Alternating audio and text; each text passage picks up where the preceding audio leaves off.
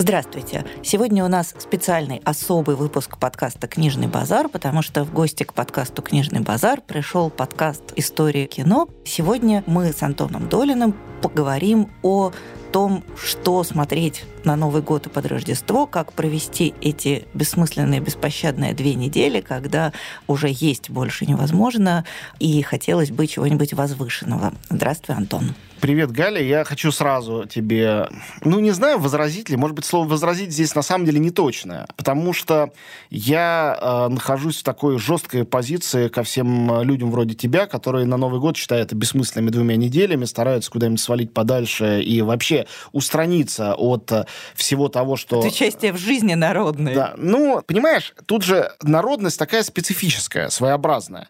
С одной стороны, она народная. То есть все э, одновременно едят э, ну, так, в нашем воображении, один оливье, смотрит одну иронию судьбы, одно обращение одного и того же уже вот уже 20 лет президента, и ничего не меняется. Но на самом деле у меня есть э, своя теория про Новый год, согласно которой это праздник на самом деле единственный с советских еще времен, когда можно было свою внутреннюю, как говорит Дэвид Линч, внутреннюю империю, домашнюю, обустроить со своей елкой, устроить себе эрзац Рождества, то есть абсолютно интимного семейного праздника, даже и подключаюсь как в какой-нибудь воображаемой ненаписанной книжке Владимира Сорокина своими кабелями к всенародному счастью через э, телевизор, через общее меню. Все равно сформировать на самом деле свое меню и свое даже телеменю, это все всегда было возможно. И даже, вот это моя идеальная метафора, это все, поскольку у меня всегда живая елка, и мы всегда ее женой сами наряжаем. И э, я зверски горжусь нашей коллекцией елочных игрушек, которые мы за 20 лет совместной жизни собрали, путешествуя по всему миру и везде покупая.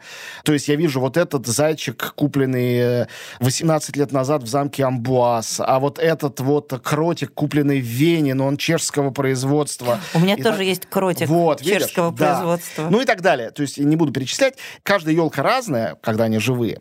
Каждый э, узор из игрушек разный, хотя игрушки одни и те же, и это всегда елка, понимаешь?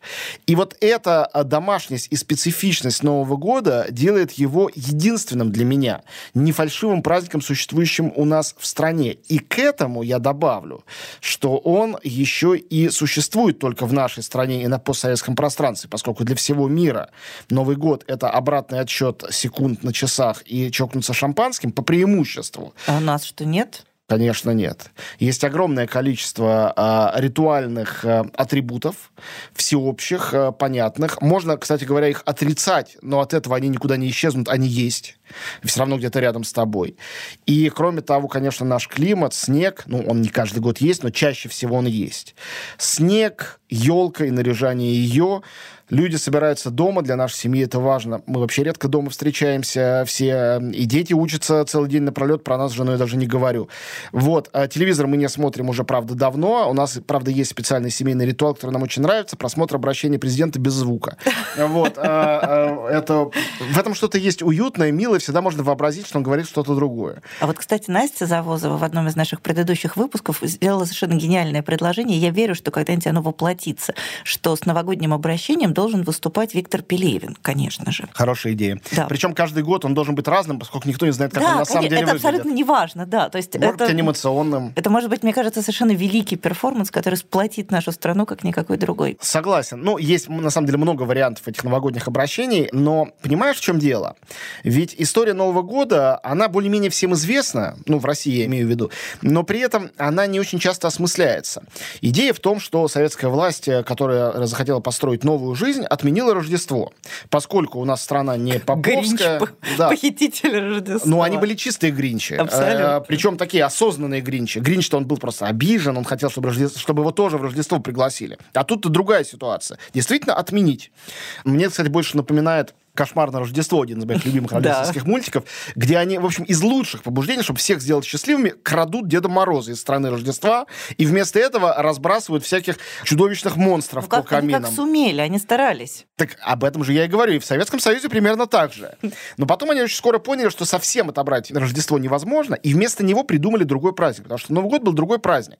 Никакого младенца Иисуса, никакого там святого Николая или Санта-Клауса, а вместо него некий Дед Мороз, совершенно языческое существо, что было подтверждено как великим фильмом «Морозко», так и сыгравшим там главную роль актером, который стал официальным Дедом Морозом для всей страны на кремлевской елке. То есть это было такое официально введенное живое божество. И живущий в Великом Устюге, собственно говоря, ныне Дед Мороз, это его продолжатель.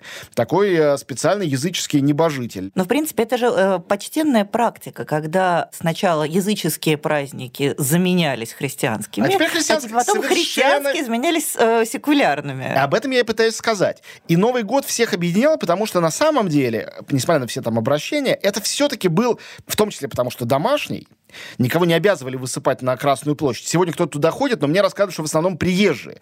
Они едут в Москву как в большой дом, такой некий э, воображаемый, где могут собраться типа в гостиной на Красной площади. А у кого есть свои дома и гостиные, они на Красную площадь все-таки в основном не ходят, а у себя дома собираются. То есть ты своей крепости отгораживаешься от государства, ты празднуешь не политический праздник, и на самом деле, ведь религия тоже, она является политической, и он и не религиозный, только у нас, в отличие от Рождества во всех остальных мирах, наш Новый год, он празднуется перед нашим Рождеством или после их католического Рождества. То есть это для всех всех, а не только для тех, кто верует в малютку Иисуса. И есть свои атрибуты. Если елка это общая история, то все-таки там, условно говоря, ирония судьбы или оливье, какими бы смешными ни казались со стороны это ритуалы, они наши.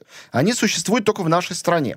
Это наш собственный, единственный нефальшивый праздник, в котором есть очень интересный момент, и меня могут поправить наши верующие, христианизированные друзья и слушатели. Может быть, я не прав здесь, потому что я действительно не эксперт, я атеист как бы от рождения и навсегда. Наверное, навсегда. Есть идея Нового года, которая э, не является идеей Рождества. Идея нашего Нового года, во-первых, в абсолютной ритуальной языческой повторяемости, как в любом празднике, того, что происходит каждый год, но повторяемость, она сопряжена с пожеланиями и специальной надеждой, что после того, как этот абсолютно одинаковый всегда праздник закончится, жизнь начнется иной, она станет другой. Вот 1 января жизнь станет другой, чем она была 31 декабря. Все обнулится. Для нас это очень важно, и раз уж мы сегодня собрались в том числе, чтобы говорить про книжки и кино, первый важнейший новогодний, непосредственно новогодний фильм в советской России, я думаю, при всей важности того же самого Морозка, неоспоримой, но все-таки, хоть и показывали на Новый год там Дед Мороз, это сказка, которую можно смотреть в любое время года. Важная, конечно, карнавальная ночь, где есть, с одной стороны, 56 год. С одной стороны, все виды всего сталинского, а, все сталинское величие, бодрость мюзикла и так далее. С другой стороны, идея и содержание фильма — это то, что с этим всем покончено. И что а, этим праздником мы провожаем тоталитарную эпоху. И сейчас вот-вот начнется совершенно другая. И Рязанов своим творчеством подтвердил. Все его следующие фильмы, включая второй великий новогодний фильм «Иронию судьбы», они все были про начало другой жизни и про то, чтобы оставить прошлое прошлое в прошлом и оставить повторяющийся ритуал, да, с чего начинается ирония судьбы. Она начинается с того, что везде, во всех городах одинаковые дома, улицы, квартиры, и у всех людей это подразумевается одинаковая жизнь. Но когда что-то сбивается из-за этого сбоя, который магическим зельем, то есть алкоголем спровоцирован, и магическим путешествием, да, как в сказках, когда ты заснул, открыл глаза, а ты в другом уже мире, в другом царстве. Вдруг оказывается, что там другая неземная жизнь, другая неземная женщина, не случайно она сыграна иностранкой. Вот. Другая, параллельная. Любовь, о которой ты не мечтал и которой не могло в твоей жизни быть, потому что в твоей жизни все было распланировано. Все должно было быть таким же. Одинаковые дома, одинаковые улицы. Из этой одинаковости вдруг рождается обновление и рождается надежда на какую-то завтрашнюю иную жизнь. Но вообще идея обновления магическим путем, она, конечно, заложена ведь в самой главной, самой первой рождественской книге. Я знаю, что ты не любишь Диккенса, но это совершенно не отменяет того факта, что все-таки изобретение вот этого Рождества, впоследствии у нас трансформировавшегося в Новый год, честь это принадлежит Диккенсу. Его книга «Рождественская песня в прозе» — это, бесспорно, первая главная книга о Рождестве как о каком-то особенном моменте. Если ты помнишь, что там же Скрудж, главный герой, злодейская личность, э, такой зачерствевшей душой, с корягой и все такое, он... Не, не все на Руси знают, что Скрудж это не только утка. Да, конечно. Собственно, утка наречена в честь того Скруджа, Разумеется. э, потому что унаследовал от него все его лучшие персональные Ты знаешь, я, свойства. я сначала познакомился с уткой в своей жизни, а потом уже с тем самым Скруджем.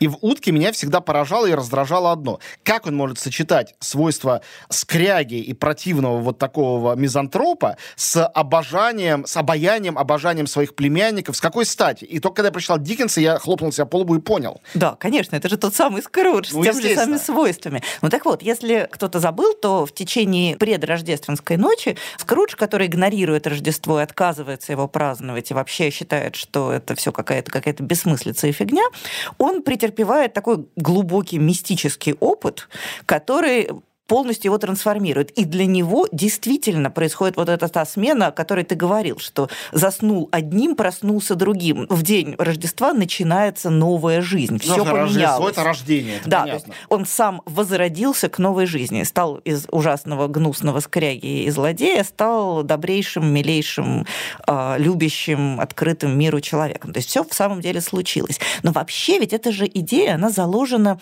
в самом принципе вот этих циклических праздников. Мы если кто забыл, э, любимой мною в юности книги Мирча Илиады «Сакральное и мирское», это все очень хорошо описано про то, что мы живем в линейном времени, которое развивается от прошлого к будущему.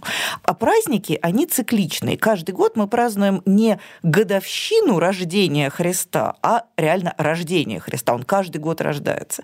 Новый год действительно каждый год новый. И мы возвращаемся в ту же точку символически и продолжаем с чистого листа. То есть это действительно важное событие. И возвращаясь к тому, с чего мы начали, я хочу сказать, что не то, чтобы я была против всего этого. Я просто не употребляю алкоголя, не очень много ем и очень мало раз в году имею много выходных подряд. Поэтому мое желание избегнуть новогоднего торжества, оно связано вовсе не только с моим как-то непринятием жизни народной, а исключительно с желанием пожить немножко другую жизнь. Эту я уже жила и, наверное, поживу когда-нибудь еще.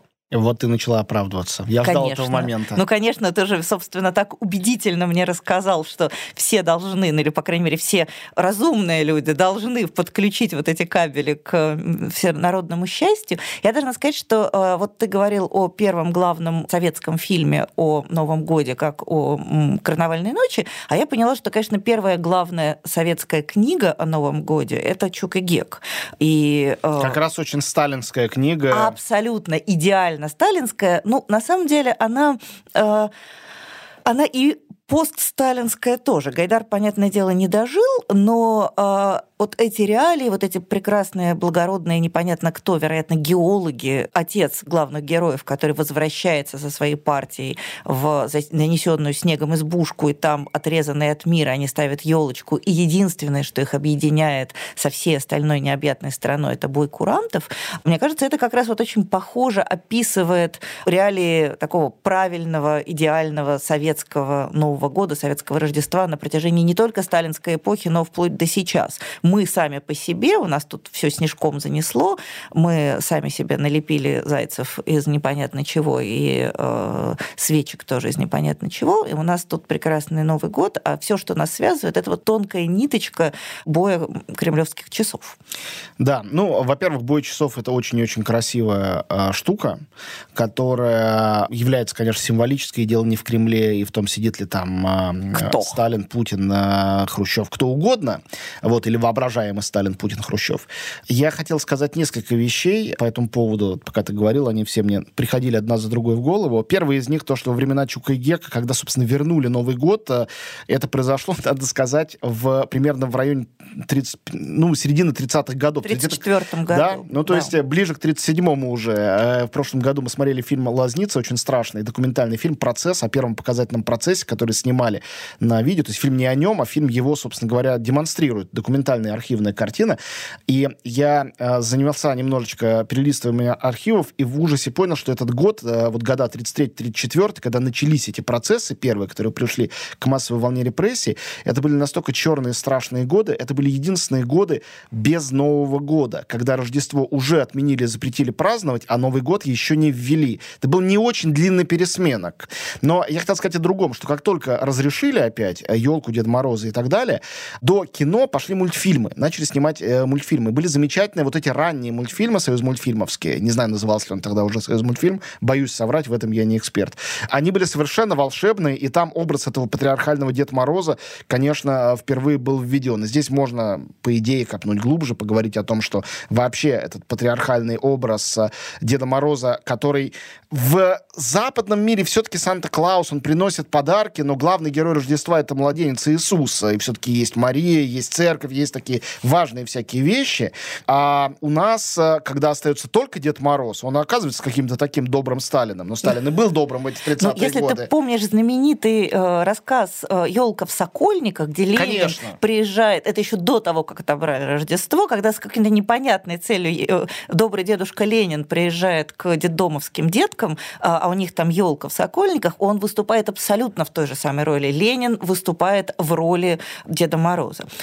Да, и вот, я хотел сказать, что, конечно, Тимур Бекмамбетов э, человек огромного таланта, перед которым я просто преклоняюсь, хотя он сделал огромное количество, на мой взгляд, ужасных фильмов. Э, то есть у него есть прекрасные фильмы, а есть ужасные. Вот, э, среди фильмов, которые я у него считаю ужасными, есть фильм «Ирония судьбы. Продолжение», который явился... Ну, прям... Кровь из глаз, прости. Да, который явился... Ну, почему, прости, я согласен. Который явился прямым мостиком непосредственным от «Иронии судьбы» как главного такого ковчега завета советской новогодней традиции, взрослой причем, не, не детской, где детвора ждет каких-то подарков, как в Чукееке, а абсолютно для взрослых. Чудо для взрослых. Вот, это явилось снова там, с теми же самыми актерами. Важно было любой ценой затащить их в фильм хотя бы на маленькие роли, с актерами нового поколения, ну и в общей стилистике такой рекламы майонеза полнометражной. Этот фильм стал на очень долгое время самым кассовым фильмом а, российского кинопроката в его новом а, варианте. И тогда стало понятно, что на этом можно и нужно зарабатывать зарабатывать. И Бекмаметов придумал франшизу «Елки». «Елки 24», да. Я видел этих елок много, по-моему, все, может быть, одни какие-то пропустил. И, конечно, они очень интересные, потому что елки, они именно советский Новый год консервируют, перенося в наше время. Э, религиозная составляющая оттуда полностью убрана.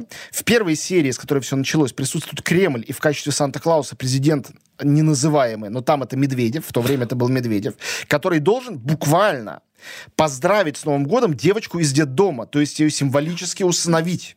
В этом, собственно говоря, сюжет. Елка в Сокольниках Strikes Back. В чистом виде.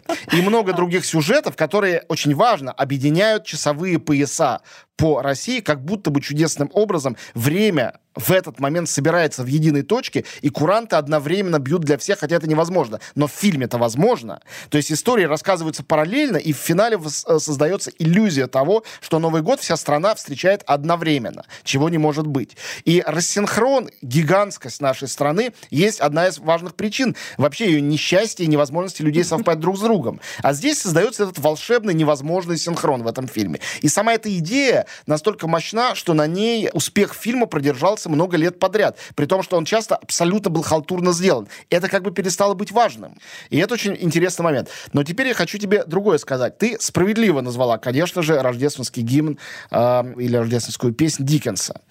Но могу сказать, как настоящий патриот, с гордостью, хотя здесь придется, конечно, от патриотизма немножко отступить, там были не русские соавторы, но все-таки, что ведь есть не так сильно отстоящая по времени от рождественской песни, такая же основополагающая концептуальная вещь, которая является рождественским символом не для России, но для всего мира. Это балет «Щелкунчик». Конечно, он поставлен по мотивам сказки Гофмана, который немец. Конечно, в его создании принимал участие, если я ничего не путаю, в балете тоже ничего не понимаю, Пятипа, который немножко тоже француз. Но все-таки... Неловко. Ну, неловко, но так.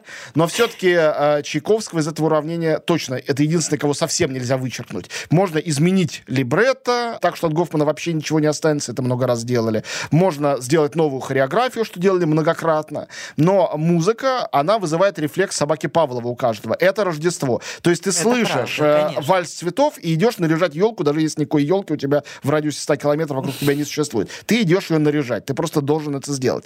Любопытно, выходит, что до всякого, э, до всяких советских манипуляций, Новый год, Рождество, до всего этого, мы были одними из тех, кто создал этот праздник. Вот как Гринч его украл, кто-то его создавал. Или Рождество наше. Ну, поспорь со мной, может, я не прав. Нет, на самом деле, я думаю, что ты прав, и действительно традиции Рождества, они в России очень органичны, но у меня с советским Новым годом есть немножко сложность э, этического, прости, характера. Она связана с вот как раз тем, о чем ты говорила. Я хочу вернуться немножко назад в ту точку, где ты говорила о странной близости возврата Нового года и начала самых жутких сталинских репрессий. Это же на самом деле все звенья одной гребаной цепи. Согласен. А есть же такой известный термин, его ввела культуролог Вера Данным, который называется «большая сделка». Большая сделка – это ровно то, вот о чем мы сейчас говорим. Новый год был ее частью. То есть сталинское правительство хотело получить санкцию на репрессии. И для того, чтобы санкция на репрессии была получена, нужно было кое-что немножко, как говорил один мой сумасшедший сосед, отвинтовать. У него было... Э, Хорошее слово. Да, такое. был глагол «завинтовать» и «отвинтовать». Вот отвинтовать было необходимо в сфере как раз культуры и быта. Вот эта идея про то, что жить стало лучше, жить стало веселее, вот эта великая сталинская фраза, она на самом деле означала, что можно теперь повесить красивый абажур, можно немножко улучшить бытовой уровень жизни. Можно праздновать Новый год, потому что нам нужна какая-то радость в жизни. И все это было той ценой, которую сталинское правительство платило за то, чтобы народ с большей готовностью согласился на репрессии. Поэтому, когда я думаю о Новом годе в его советском изводе, несмотря на всю бесспорную ностальгию, всю нежность, которую я испытываю ко всем этим нашим странным и плохо понятным, если при взгляде снаружи, ритуалам, тем не менее, я не могу отрешиться вот от этого, от этого, от этой памяти, что советский Новый год все-таки в нем есть большой элемент э, начала кровищи.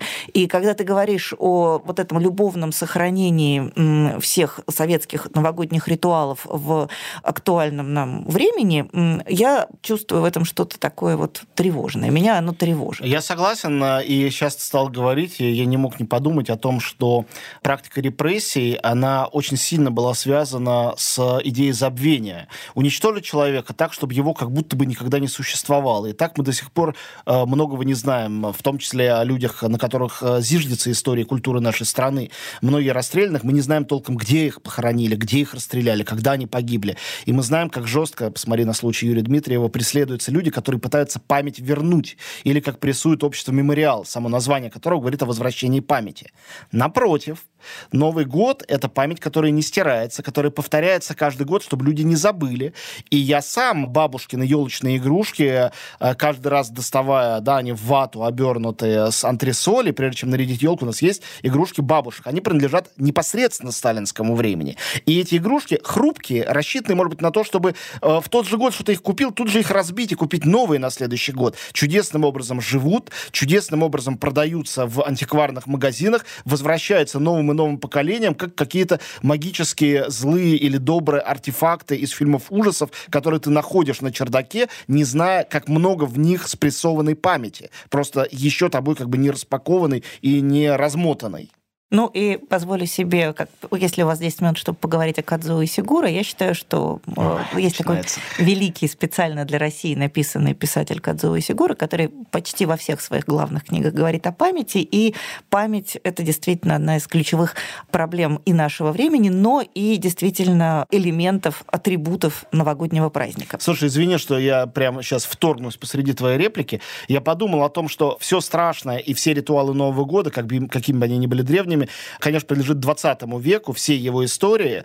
Вот. И как интересно, что человек, который один из тех, кто создал эстетику и литературу 20 века, Марсель Пруст, был первым певцом памяти. И вот этот семейный уют, который мы условно считаем рождественским, неважно, есть ли это Рождество в его книгах, я даже сейчас этого не вспомню, все равно восходит к этому вкусу печенья Мадлен. Конечно, а, оливье для нас есть э, Конечно, печенье да. Мадлен. Это наше национальное печенье Мадлен, и здесь не может быть ни, ни никаких сомнений. Это бесспорно так, тут не поспоришь. Я думаю, что пришло время нанести немного пользы нашим слушателям и Да, посоветовать... Да, и посоветовать некоторое количество книг и фильмов, с которыми можно провести Новый год.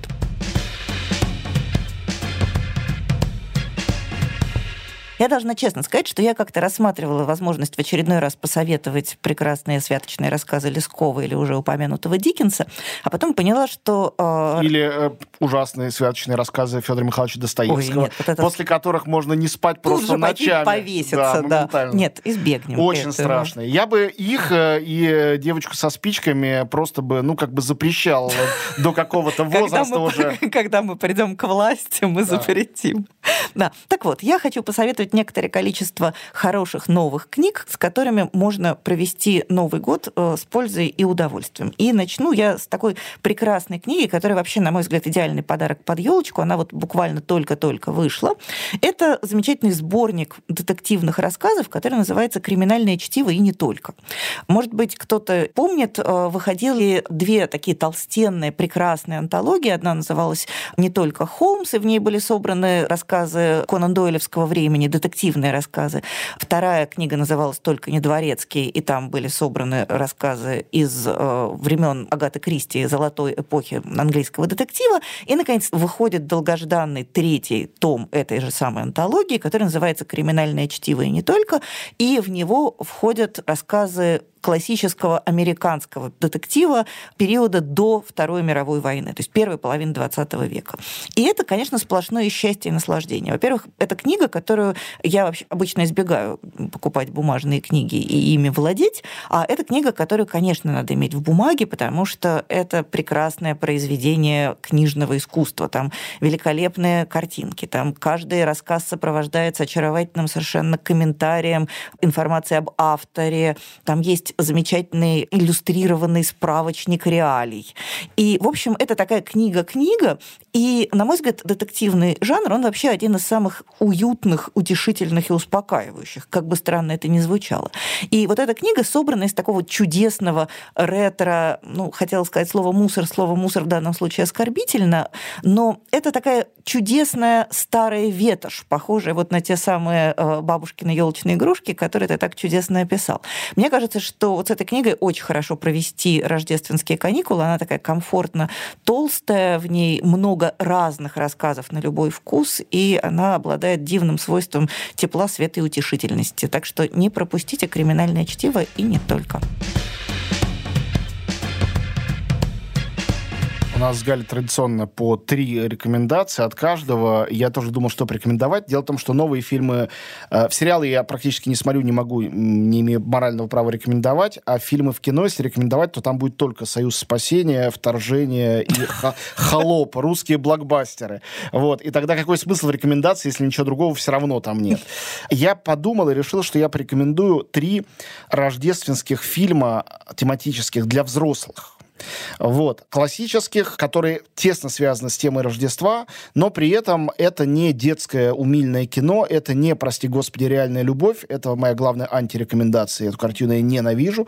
Это не навязшая всем в зубах ирония судьбы, э, даже старая, не говоря про новую. Ну, а такие просто не первым делом приходящие на ум названия, хотя все эти три картины, на мой взгляд, очень хорошие. Я мог бы составить список из 22, но пусть будет три.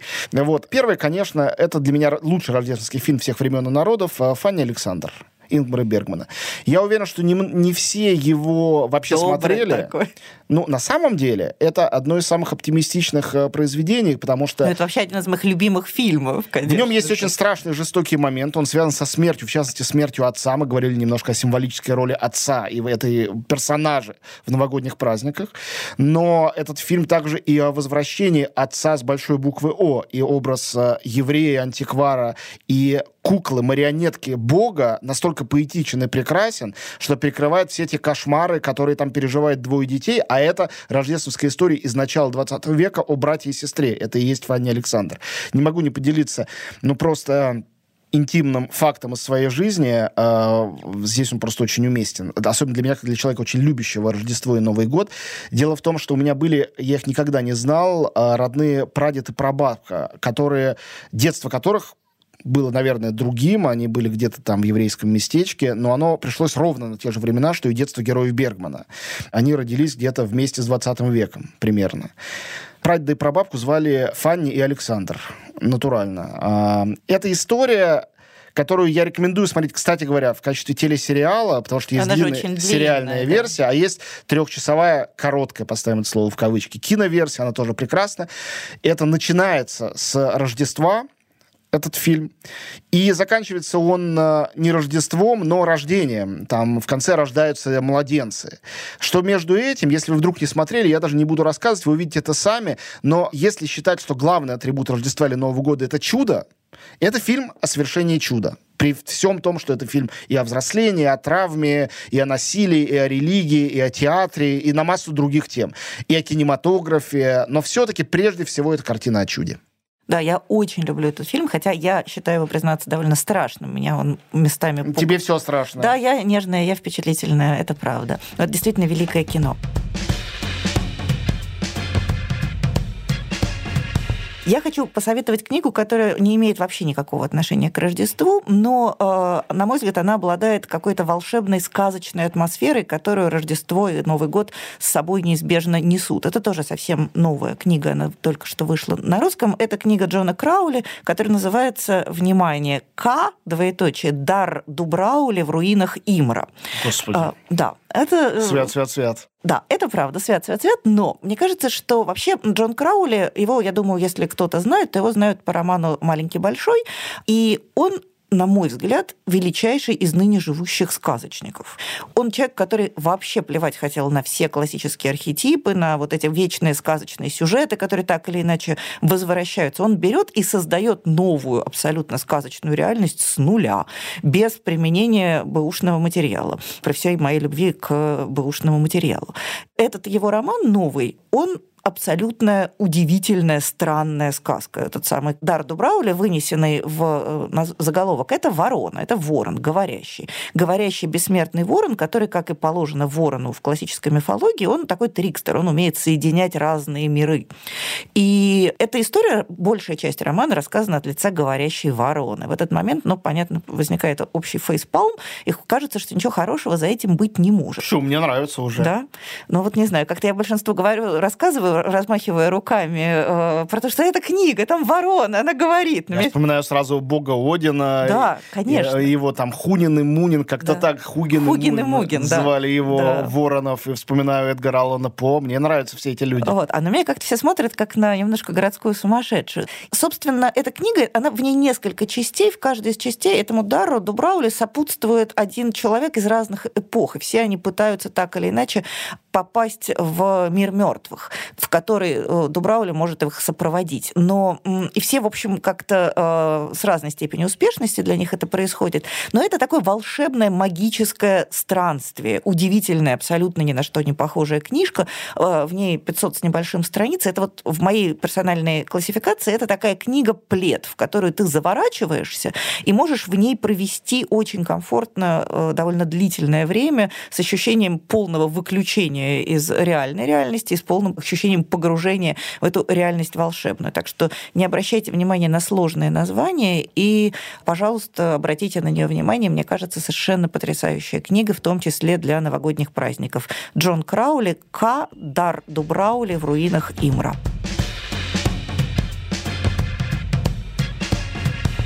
Ты сегодня, видимо, рекомендуешь э, э, комфортное, я такой Да. дис- дискомфортное. Вот. Но новогоднее зато, в отличие от тебя. Да. Номер два — это фильм, который мне очень нравится, и из которого очень многие знают э, главную музыкальную тему, потому что она обычно включается в список лучших саундтреков э, всех времен и народов, но не смотрели при этом сам фильм. Так часто бывает. Это классическая картина японского режиссера Нагисы Осимы, которая называется «Счастливого Рождества мистера Лоуренс». Если не смотрела, это совершенно потрясающая картина. Вообще фильм о войне и о таких несладких ее днях. Это история британских солдат и офицеров в японском плену во время Второй мировой войны. И действие происходит в этом лагере военнопленных. И история о том, что там есть один непокорный солдат, который не желает э, слушаться японских офицеров, э, за что его всячески там унижают и так далее. Но потом ты понимаешь, что на самом деле между этим солдатом и главным самураем, главным офицером есть некое такое притяжение, возможно, даже эротическое. Вот, фильм очень при этом целомудренный, но это витает все в воздухе и чувствуется. Так вот, офицеры играет написавший, собственно, музыку к фильму Рюити Сакамото, один из лучших композиторов как бы наших дней, великий японец, а солдат играет Дэвид Боуи. Также в этом фильме дебютирует в качестве актера, это его первая роль в кино, это начало 80-х годов, сыгравший жестокого сержанта Хару, который, собственно, пытает остальных солдат и всячески их прессует, Такеси Китана. Такая странная картина о том, как они все готовятся вот в этих странных обстоятельствах к празднованию Рождества. Празднование Рождества — это ключевая точка, собственно говоря, сюжета. Это удивительная, странная картина о том, как люди, которые находятся в самых жестоких из возможных обстоятельств, все равно на самом деле, как их сердца открыты э, и любви, и какой-то человеческой уязвимости, и слабости, в которой тоже можно найти спасение. В слабости, а не только в силе. Как это ни странно. И эта картина меня когда-то совершенно заворожила. А, я знаю, что она не является в достаточной степени популярной, поэтому я воспользовался этим случаем, чтобы о ней сказать, тем более, что у него в названии есть рождественская отсылка. «Счастливого Рождества, мистер Лоуренс». Последняя книга, которую я хочу порекомендовать, она, наконец, таки имеет отношение к Рождеству. В ней действительно действие происходит в Рождество. Это роман Кэролайн Халс, который называется «Взрослые». Это тоже совсем новая книжка, вышла буквально к ярмарке нонфикшн.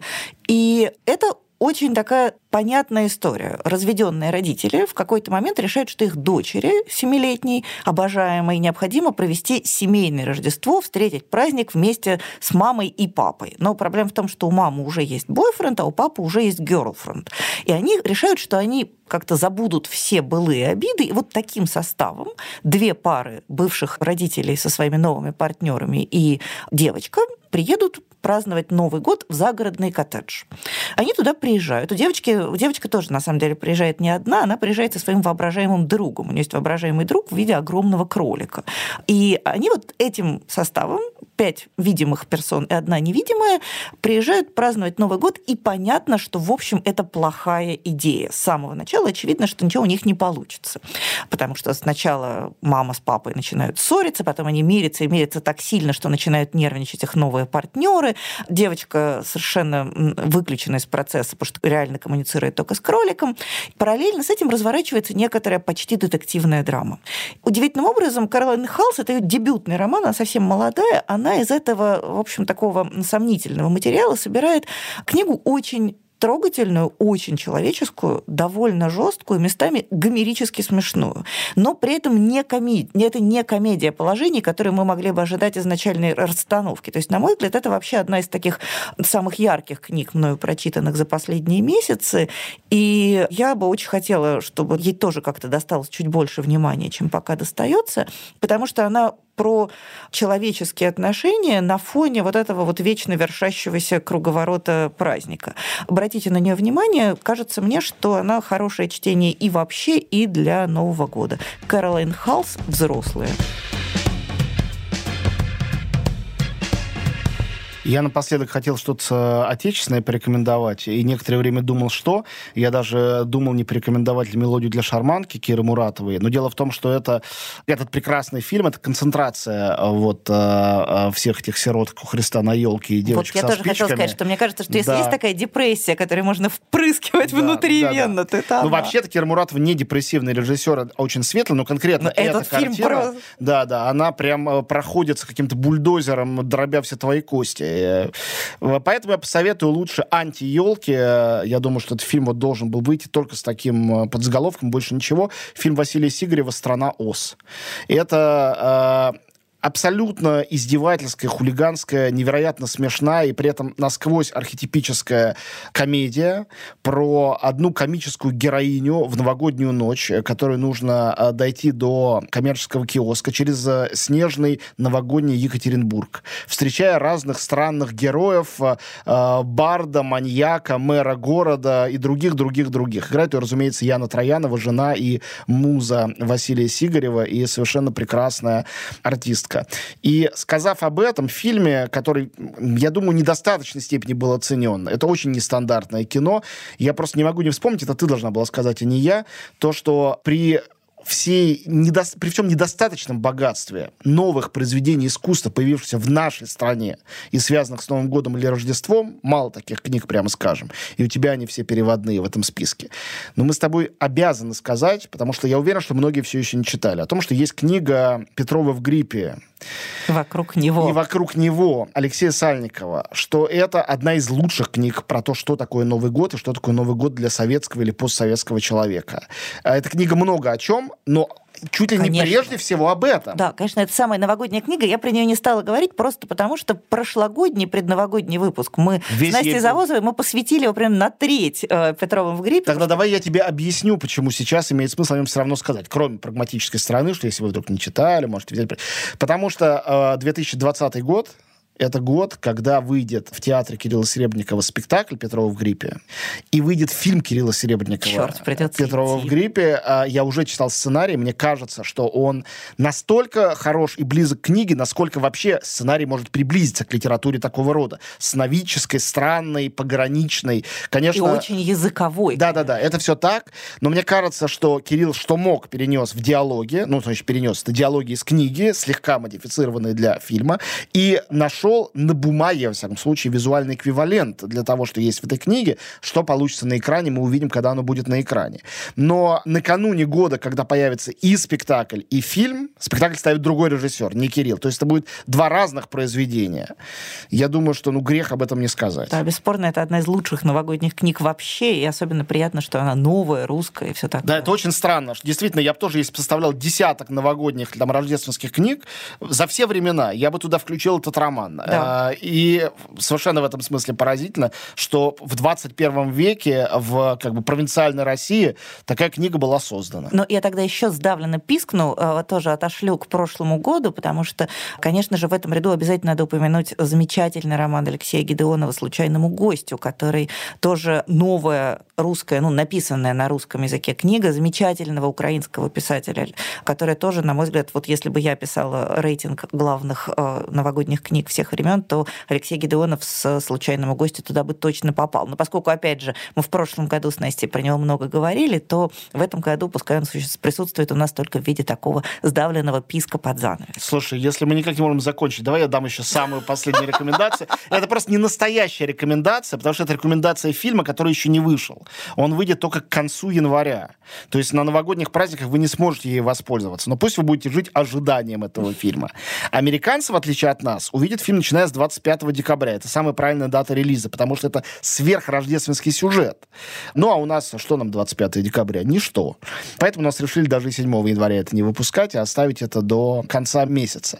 И это новые маленькие женщины Грета Гервик. История, которая, как знают те, кто читали этот классический американский роман, начинается под Рождество, когда четыре сестры, девочки, отец у которых на фронте, э, денег в семье у них нету, придумывают, как встретить э, Рождество, чтобы подарить что-то своей маме, а она что-то подарит им, хотя им не на что покупать даже там коробку цветных карандашей.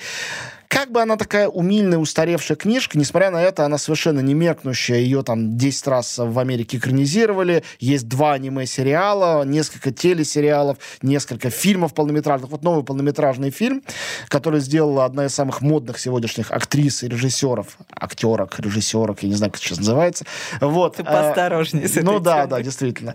Грета Гервик с участием э, всех лучших современных актрис, от Сирши Ронан, совсем молодой, до Мэрил Стрип, которая играет играет там пожилую тетушку. И этот фильм в России зимой это и выйдет, и немножко продлит нам Рождество и Новый год. Ну что ж, на этом мы будем заканчивать наш бесконечно затянувшийся разговор о Новом Годе. Подобно тому, как Новый год — это такая вечно длящаяся история, наш подкаст рискует стать вечно длящимся подкастом. Ни за что. Мы желаем вам всего самого прекрасного и новогоднего, отличных праздников. Я Галя Юзефович, со мной был в гостях Антон Долин. И до свидания, до встречи в новом книжном, киношном и прочем году. Всем хорошего 2020-го. Пока-пока.